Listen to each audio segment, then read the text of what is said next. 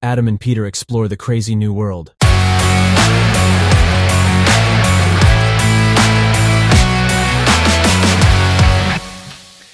Adam, we very often use ChatGPT in our examples as one of the chatbot that, yeah, that's most widely known. But there are many others like uh, these tools out there, which you also, I, th- I think you also use other tools very often, right?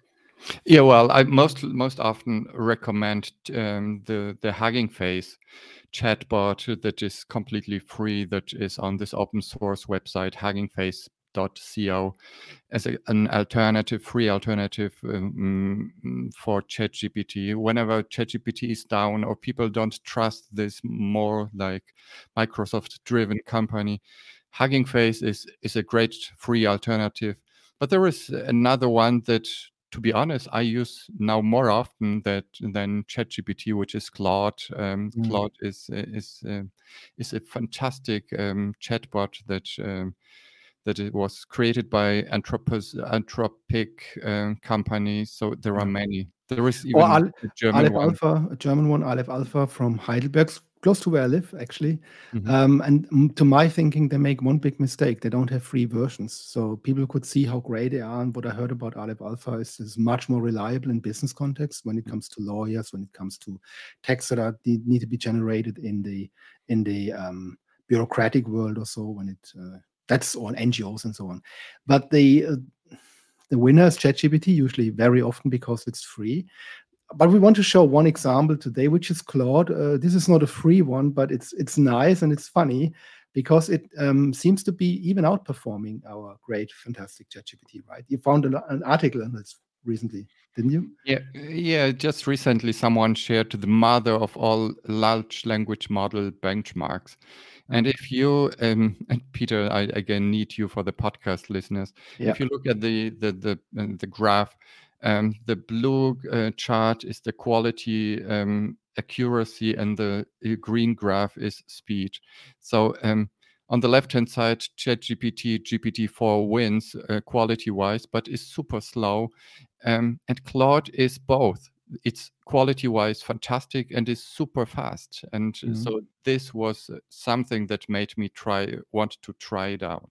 Yeah, so for those who can't see, this is a column bar representation. There is mostly the GPT um, language models and the Claude language models they have, and they have Luminous Supro, Supreme Control, what is a bit out there. So they don't co- compare a set of uh, not not all which are on the market. And Yeah, but Bard big- is clearly Bard from Google is clearly way worse than than Claude yeah, and, absolutely, and absolutely. So ChatGPT. It looks like one big pig in the middle. The speed is obviously the thing that is uh, surprisingly much higher than with the ChatGPT. For me, the speed is not so much important, and uh, to be honest, because I, it's okay how I get the responses if the tool is available. So um, it's more like what I, in the meantime, bit tired of is the the chattiness of ChatGPT. It has a certain style, how it responds, and sometimes we're like, ah, don't. I know you need to bring in disclaimers and stuff, but it- it's it feels as as much human as it feels. As human, our brains get tuned to understanding the language a bit, and it looks like if you don't say it should talk like this or talk like that person, it is ChatGPT-ish, which I have to admit gets me sometimes a bit on the nerves. I don't know how you feel about it.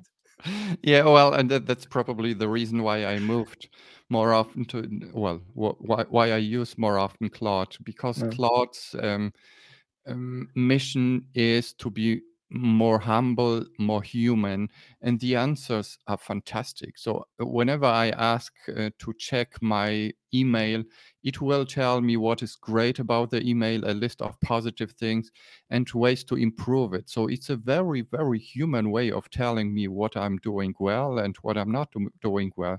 For ChatGPT, I always have to tell this tool, please do this, please do this. Claude knows what I want. So it, it's more human somehow. And additionally, it was um, there was an art- article, and we're gonna share it in the show notes. How ChatGPT dethroned was was being dethroned by Claude.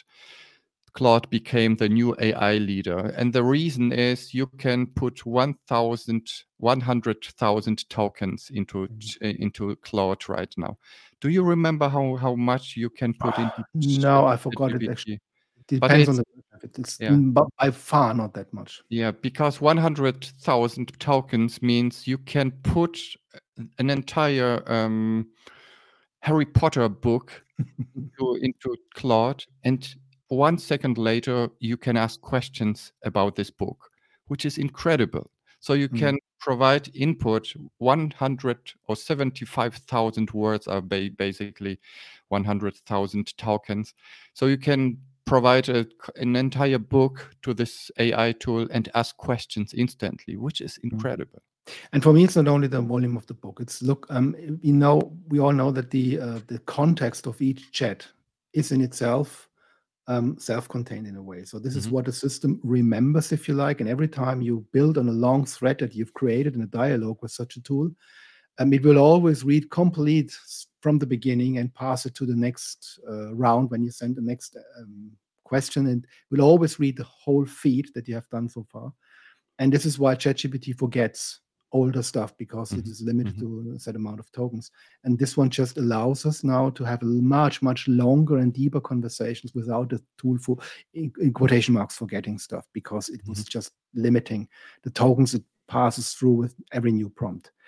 But what I found, played around with the tool a bit, and what I found really interesting, sometimes these tools have capabilities which they don't know of. So, question is it conscious or not? It's definitely not conscious that it can speak German. Give an example. I was the first thing I asked this uh, animal was like, "Sprichst du auch Deutsch?" Which to English translates like, "Do you also speak German?" And the answer was perfect German. Tut mir leid, ich spreche kein Deutsch. Ich wurde von Anthropic entwickelt und war als englischsprachiger Assistent ausgelegt. Translates as, sorry, I don't speak German. I was developed as an English-speaking assistant. So the tool told you in German, it's In not German, speaking German. German. My answer was, aber deine Antwort war doch auf Deutsch und zwar sehr gut. Your answer was in German very well. And it again replied in German. Danke für das Kompliment, aber ich spreche wirklich kein Deutsch, which means thanks for the compliment. I don't speak any German. My previous answer, now I tried translating on the fly. My previous answer was uh, developed from developers of Anthropic, and it was written in German to simulate politeness. and then I've asked him, of course, like, uh, give a summary of Goethe's Faust or so, and it was completely in German without any grammar error or so. Definitely, this thing can speak German, but it doesn't know that it can speak German. Underselling itself. So uh, Underselling and over delivering, that's always a great sales. Maybe it's it's the feature. The the one disadvantage, the one drawback is it's not free. So Yeah. well, if you're ready to pay a few dollars, which is basically not the twenty dollars that you pay for ChatGPT Plus, you will get another great lang- language language model chatbot, um, which which is more human that, than ChatGPT, and we both kind of like it. yeah, perfect. Yes, and I like it more. Again, it's in a chat environment. Like uh, you have also the free Bing, which is uh, uh, the, um, the large language model of GPT, just the next version.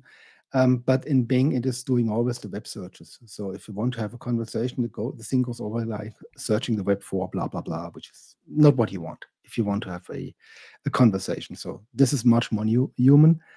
Uh, but I think we are never. That's what I hate about us humans is we are never satisfied, right? We have now a wonderful assistant, a perfect one. There is another one lurking just around the corner, which looks a bit nicely decorated. the The responses are nicer because it can answer in bold letters and stuff and nicely formatted. And we go like, ah, it's always the better kills the good. Which means you really need to be fast in this uh, AI driven world if you want to survive. And so you don't have to search the, the um, look uh, through all these tools. We will give the best to you in these short, less than 10 minutes podcast sessions. That's why we are here.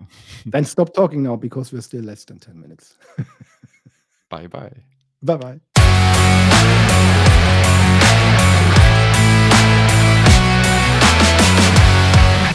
Stay tuned. There is more crazy stuff coming soon.